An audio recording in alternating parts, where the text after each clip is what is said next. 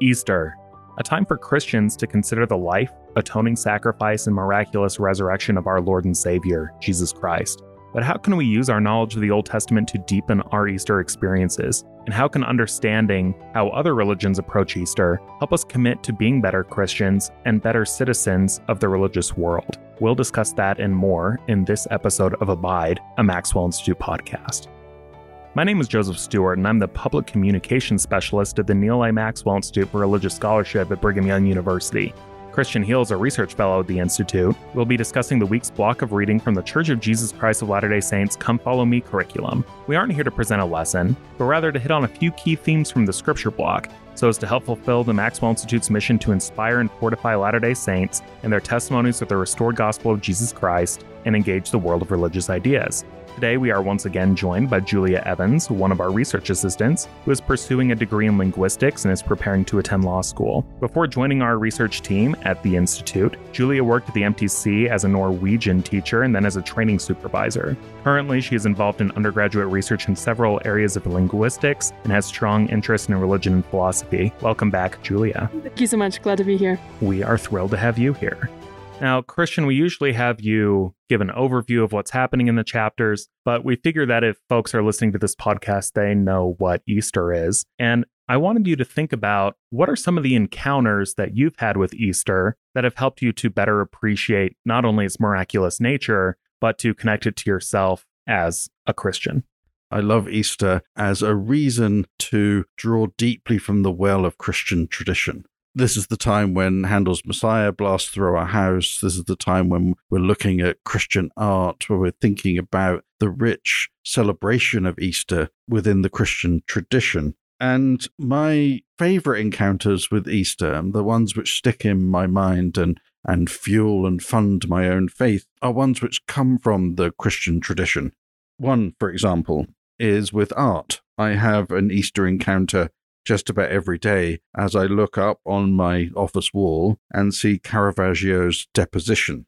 So I have a couple of Caravaggio prints in my office. One is Caravaggio's St. Jerome, which is a, an image which I particularly love. St. Jerome was the fourth, late, early fifth century translator of the Bible from Hebrew into Latin, what became the Vulgate and he the image of him that Caravaggio captures is really a kind of a model of scholarly diligence. But the other is this print of the deposition. And I've always been moved by this ever since first seeing it about 20 years ago.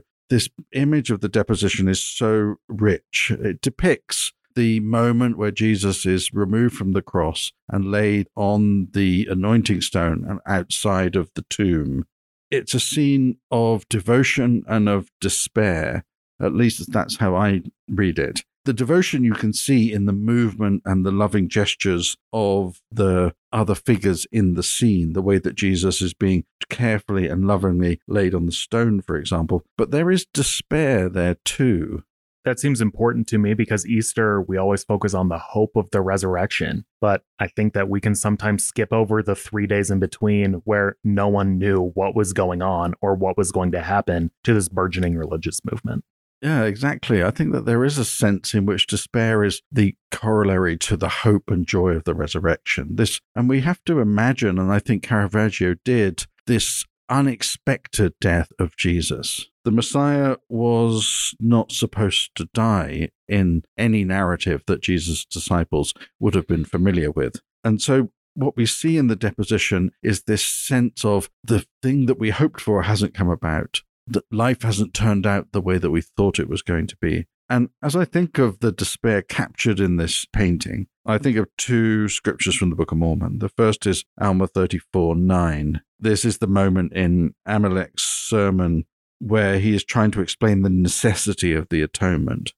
All are hardened, he says, yea, all are fallen and are lost, and must perish, except it be through the atonement which it is expedient should be made. And I think that sense of lostness is captured in Caravaggio's deposition. Jesus is dead, and this was simply unimaginable to the disciples. The Messiah was supposed to come and triumph gloriously, not die ignominiously.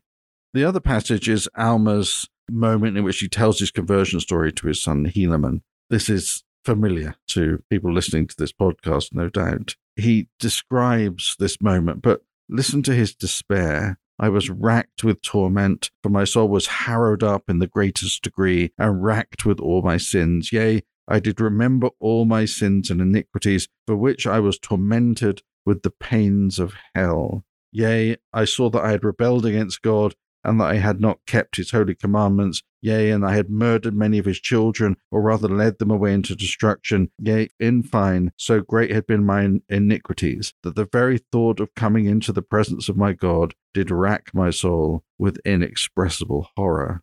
It was from this state of greatest despair that a light pierced the darkness, and that light was Jesus. And that light inspired Alma's Jesus prayer. O Jesus, thou Son of God, have mercy on me, who am in the gall of bitterness, and am encircled and am encircled about by the everlasting chains of death. O Jesus. I think the reason why I'm so moved by Caravaggio's deposition is that it captures the despair of the believer immediately before the cry for mercy, immediately before the cry, O Jesus, thou Son of God, have mercy on me.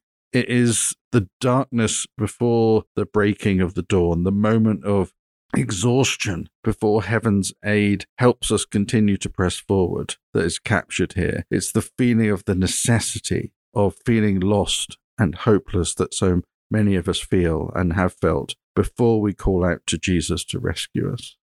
Thanks for sharing that, Kristian. It brings to mind an episode in Dostoevsky's The Idiot, where the titular character and the villain are in an art gallery looking at a copy of Holbein's Dead Christ. And they have this discussion about how this is the most depressing thing, the most antithetical thing to faith that could be produced, because it is a picture of Jesus in rigor mortis, who is upon the anointing stone, but he is left there in the dark. And it's something that I reflect on when you say that is that if we only knew the Jesus story up until the second day or the first day, then we would miss out on the hope and only capture the despair. It seems that those two aspects are always present in our lives as Christians, not trying to cling to one and forsaking the other, but trying to hold both things in our hearts in the same way I think that our heavenly parents do as they watch us act in the world. Yeah, that's beautiful. And we have to. Father Lehi reminded us about the importance of opposition. And I think this, this contrast of light and darkness, feeling these moments in which we're surrounded by darkness and then the light pierces it, these moments become transformative for us as believers and as people who love the Lord. I saw this enacted liturgically in an Easter service in the Orthodox Church of the Holy Trinity and the Annunciation in Oxford. I'd been invited by a friend to attend, and I'd never attended, attended an Orthodox service uh, before this moment. And so I was not prepared really for the way that the service enacted this darkness into light narrative from the death to the resurrection of Jesus. My experience had been in singing Christmas carols in Anglican churches where there was lots of light and lovely music and sounds ascending up to the apse. But within an Orthodox church, you're entering, it felt, into an older world, a world of incense, a world of deep liturgical action one of my professors presided as the Bishop of Oxford over this, and it was wonderful to see this example of an academic performing a liturgical acts in this moment of the highest um, sacredness in the Christian calendar. And what struck me the most about this encounter, I think, was this remembrance on Saturday evening of the moment in Jesus' death, the darkness in the building, the solemnity of the hymns. And as midnight came, the light was taken from the vigil light of the, the, the priests had and started to light candles one after another in the church building, with everyone lighting their candles out successively until the whole building was filled with light and at that point recognized that something significant had happened in the world. The church representing the world and Jesus emerging and this light sort of pouring out from uh, this moment in the liturgy. there was a procession around the church, shouts of Christ is risen, and the the hymn of the resurrection. And the whole ceremony then transitioned the joyful celebration of Easter morning. Christos Anesti, Alithos Anesti is how they how they greet each other in Greece and in in Greek speaking countries. Christ is risen. Indeed, he is risen. This is the Easter greeting between Christians. And at this moment, this whole service became a living metaphor for Easter, an enactment in worship and song of the movement from the darkness of death to the bright, hopeful, life giving resurrection of Christ. I'm not sure how to change topics after such a lovely remembrance, Kristian, but because we're studying the Old Testament this year, it seems important that we think about Easter in the context of what the ancient Israelites would have expected as well, and connecting the story of Passover to the story of Easter. What did the early Christians have to say about this connection? So, the early Christian story of Easter was framed within an Old Testament context, I think, by Jesus himself. After the resurrection, as Jesus is walking with his disciples on the road to Emmaus. Unknowingly, they didn't recognize him. They were wondering what had happened and, and relating to him this event. And Jesus said to them, O fools and slow of heart to believe all that the prophets have spoken. As he's going back to what we would call the Old Testament. Ought not Christ to have suffered these things and to enter into his glory? So he's teaching them that this suffering is actually a part of the messianic promise. And beginning at Moses, i.e., books of Moses, traditionally called the Torah, the first five books that we've been studying to this point in our curriculum, and all the prophets, the things that we will be studying, he expounded unto them in all the scriptures the things concerning himself. Jesus told us that we should expect to find in the Old Testament.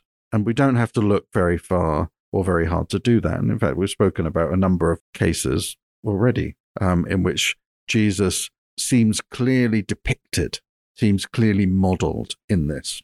One of my favorite early Christian sermons celebrates this connection between the Jewish past of Christians and the sort of Christian future, this way in which the Old Testament was taken and and reinterpreted through the lens of Christ. Christ becomes the eye through which the Old Testament was seen. Yeah, that seems important to me because there can be so much in celebrating Easter, at least in my experience growing up, that there can be some sort of scorn for Jewish people or for discounting the Old Testament. And again, just to point out that not only was Jesus Jewish, but he is consciously placing himself into the Jewish story for others to understand him as Messiah. Yeah, I think this is vital, actually, especially for Christians and especially in this day and age, for us to show uh, the greatest respect. And in fact, the Book of Mormon tells us very clearly Have you remembered mine ancient covenant people? God has not forgotten the Jews and still remembers them. And they are still his covenant people. And as they, at the time of Easter, celebrate and remember Passover, the great moment of their deliverance as a people, Christians are taking those same events and reinterpreting them through this this different lens. But I think God is at work in both moments and in both activities, and that's important for us to to remember that this is a an interpretive act in many ways that allows Christians to read the story of the Exodus as the great model and the great type of the rescue of all humanity a relatively unknown Christian writer from the second century. So this is very early in the in the Christian tradition. Someone who was said to have always lived his life in the Holy Spirit. A man called Melito from Sardis wrote a highly artistic sermon in Greek with the title Peri Pascha on the Pasch. And Pascha has no English equivalent, really. It's a Greek form of the Aramaic Pascha, it can denote the Passover festival, the Passover meal, the Passover lamb, or the Christian feast, Holy Week and Easter, which continues and, and replaces in the Christian tradition Passover. So it means all of these things simultaneously. The sermon followed a reading of Exodus 12, this last great act within the deliverance of, of Egypt, not the Passover part of this story where the angel of death passed over the Israelites because of blood that was upon their lintels and so forth. It also includes a dramatic retelling of this story. Melito's objective was to explain how the great story of Israel's exodus was this sketch, this model, a type of the great Christian story of the rescue of all humanity. So, speaking of Exodus, this is what Melito says Understand, therefore, beloved, how it is new and old, eternal and temporary, perishable and imperishable, mortal and immortal. This mystery of the Pascha, old as regards the law, but new as regards the word, temporary as regards the model or type, eternal because of the grace, perishable because of the slaughter of the sheep, imperishable because of the life of the Lord, mortal because of the burial in death, immortal because of the rising of the dead. You can see here that this is a this has a sort of flavor of Old Testament poetry. These these parallel passages, this vocative language, the sort of parallelism of it is sort of highly, I think, highly evocative and captures this sense of the contrast between these two events. So Passover, in Melito's mind, is a story of Israel's temporal salvation. But Easter is the story of this great permanent rescue of all humanity. So the sermon lays out here this salvation history. It's a different story. We're not stuck in Egypt and trying to be rescued from it. This is the story of the fall and of humanity's sin and death. I like that you know the Old Testament flavor of poetry or style and thinking about how these early Christians were often Jews or were aware of the ancient Israelites' narratives of salvation. And so, in connecting those two things, it seems to me that he's taking Jewish ideas and making them universal about how any person can become a chosen person through taking on the name of Jesus Christ through baptism. In short, he shows that everyone needs to be saved and that a savior has been provided. Something that Melito points out as well is that everyone is fallen. This isn't a unique thing that only the Israelites have to remember through remembering the Passover and remembering the Exodus, but really that all of humanity needs to remember our fallen state. Yeah, that's exactly right. We have Amulek's words ringing in our mind all are hardened, all are fallen and lost. So Melito's response to that would be this then is the reason why the mystery of the Pascha has been fulfilled in the body of the Lord. So Jesus is the response to this universal sense of fallenness and lostness. At the end of this sermon, Melito does something really interesting. He gives us an example of a Greek rhetorical technique called prosopopeia. He gives us an example of a Greek rhetorical technique called prosopopeia, or speech in character.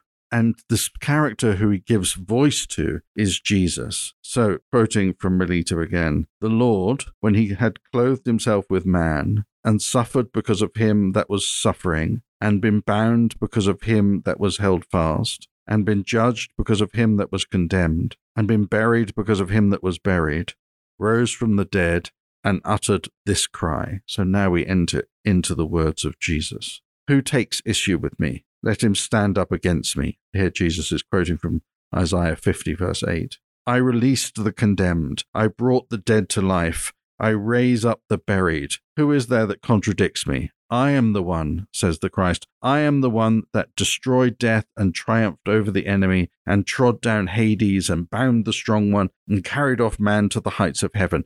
I am the one. Come then, all you families of men who are compounded with sins, and receive forgiveness of sins. For I am your forgiveness. I am the Passover of salvation. I am the Lamb slain for you. I am your ransom. I am your life. I am your light. I am your salvation. I am your resurrection. I am your King. I will raise you up by my right hand. I am leading you up to the heights of heaven. There I will show you to the Father from ages past. In giving voice to Jesus in this moment, the message of the whole homily becomes immediate and personal. Jesus speaks directly to the congregation. He uses this rhetorical effect of anaphora, this repetition. And this builds to a crescendo of Jesus' promise to all of those who feel lost and despair. I will raise you up by my right hand. I am leading you up to the heights of heaven. There I will show you to the Father from ages past. This, to me, is the great message of Easter, put so beautifully and profoundly. And I love the sacred imagination that Melito is showing us that we can imagine conversations, we can imagine things happening, and we can become closer to the Lord by trying to put ourselves in his shoes or understand what it might have felt like to return as the resurrected, triumphant Savior. I think it's also crucial, though, to remember that Christians are not the only ones who think about Easter, and that Latter day Saints are not the only Christians who have thought about how to celebrate Easter. So, Julia, before we even begin, you told me earlier that Easter has long been one of your favorite holidays. Why is that? I've loved Easter for so long, and it's because I think when I was a teenager, I thought really, really hard about the question, What's your favorite holiday? you probably overthought it a little bit. Just so I could be prepared if anyone asked me about that. So I thought about it and I determined that Easter was my favorite because not only is it the most important holiday, or to me, you know, but it's also the richest in just symbolism and beauty. I really liked seeing parallels with the world around me. I grew up in Utah, and so the, the weather was super unpredictable. It was winter and cold the other one day, and then the next day it was like almost summer. And so that reminded me of Christ's life, the bittersweetness there of his his atonement, his his, his resurrection. Those two contrasting themes there. Um, I also thought of music, dissonance in music, where a kind of a chord would kind of have this ugly sound for one second and then just kidding it would resolve into a beautiful harmony i also really like just the symbolism and all of that so that's why i've liked easter for a long time I think that's crucial to remember too that as Latter day Saints, we have something to offer the world, but also that we have a lot to learn from the world around us. How have your perspectives changed on Easter as a scholar and as you served as a missionary? I don't even think I even thought about other religions before I went on my mission. So I was lucky to serve somewhere that was really diverse religiously. I served in Norway and met a lot of people of different faiths. One of those faiths was the, the Islamic faith. And and so when, when we would talk and engage with um, Muslims, we, they would often tell us what they believed in. And I, I loved, frankly, listening to what they had to say. My intent was always to just understand rather than to argue with them or impose my beliefs onto them. I always, I always really had these unanswered questions about Judaism. Just growing up reading the Book of Mormon, I'd be like, okay, wait, what is that? with Jews, I just had all these questions. And those weren't really answered until after my mission when I took a couple of classes at BYU. Dr. Chadwick has an excellent survey of Judaism and Islam class that I really enjoyed here. So, in your classes, though, I imagine that you thought of things that may not necessarily come up in Sunday school. Something that seems crucial in understanding Easter as a Latter day Saint, though, is thinking about the historical reality of the resurrection of Jesus Christ. And this isn't something that's necessarily accepted or embraced by other Christians or by scholars. How would you approach this as a Latter day Saint to explaining to someone about the literal resurrection of Jesus? Yeah, that's a really good question. And often with historicity, we don't have answers, all of them. We can't necessarily prove something uh, right or wrong or one way or the other. And so a lot of people question is it even worth it to question? You know, should I even try to figure out if he's a real person or, or not? I, as I was looking into this with the historical Jesus, you mentioned that idea a little bit earlier. I found an interesting quote by Terrell, Terryl Givens. He's one of our research scholars here at the Maxwell Institute. But he said that he's heard it said that history as theology is perilous because you don't want, in other words, to found all of your beliefs and hopes and religious values on a historical document that may prove to be spurious. And then Joel replies, he says, My reply is yes, history as theology is perilous. If it turns out that the whole story of Christ's resurrection is a fabrication, then Christianity collapses. I just really love that idea of, yeah, historicity and history is perilous, right? I think that Christianity really does hinge on whether the resurrection really happened. So, it's, of course, it's valid to look into that historically. I'm reminded of something that the great historian and early church leader B.H. Roberts said that no amount of physical evidence is enough to persuade anyone of the truth. And then followed up by what Elder McConkie said that even with physical proof, it does not matter if it doesn't help you to build a testimony of the Savior. But so, how did you go about reconciling historical questions about belief and in thinking not only about uh, the historical Jesus in the Church of Jesus Christ of Latter day Saints teachings, but in thinking about other religions as well? So, for me, it's kind of taken a long time to develop a really strong testimony. And I think that's okay. I think it's okay to build slow, learn line upon line, right?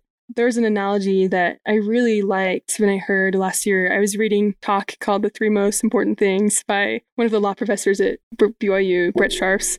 He outlines what's called the three stages of religious faith, and those are from Paul Ricoeur, the the French theologian and philosopher. And so Ricoeur outlines that often, not not always, but often in faith people experience first a sort of childlike belief and just wonder and amazement. And then sometimes it'll morph into a sort of desert of doubt or questions and when when you hear other viewpoints right and you're trying to reconcile those and then and then the third stage is what he calls like a second naivety and that's when you have sort of a more mature understanding and you have some of those questions answered some of them not but then also you retain that sort of childlike wonder and so for me as a teenager and as a child, it was Jesus lived again. And then I've looked into historicity and asked those questions honestly, like, did Jesus did Jesus live again? Right. But then I think after that, you, I, I mean, I personally have come to believe that Jesus Christ really is my savior. The, the resurrection really happened, and Christianity. The claims that it makes are, are true and valid. So, so right now I'm in the did Jesus really live again? Yes, and just enjoying that amazement. So I think that much of the conversation in the church about faith crises really can be better framed as thinking about faith deepening processes mm-hmm. where we can ask questions and receive answers that help us to better appreciate our faith. And in my process of learning more about my own testimony of the restored gospel, I have found a lot of inspiration in learning from other religious traditions. What do you think the role of learning from the religious traditions of the world offer to Latter day Saints. Yeah, I think it does so much for us. There's a quote from the professor I took classes from here at BYU, Jeffrey R. Chadwick. He's a scholar in Islam and also Judaism, and he says, anytime Latter day Saints reach out and learn something about other another people, another religious community, another culture, it enriches us by helping us to appreciate what it means to be children of God in all places and in all situations. So I just I really love that quote and it resonates with me as I've experienced it and been able to meet people in, in conversation and just wherever life takes me and learn from them and have a perspective of yes, my faith is very important to me, but so is learning from other people who have a lot to contribute. I think that's the perfect place for us to end this week. Kristian, Julia, thanks so much and have a blessed week. Thank you for listening to Abide, a Maxwell Institute podcast. Could you please rate, review, and subscribe to the podcast wherever you're listening to this podcast? And follow us on social media at, at BYU Maxwell on YouTube, Twitter, Instagram, Facebook, and sign up for our newsletter at mi.byu/edu. Thank you and have a great week.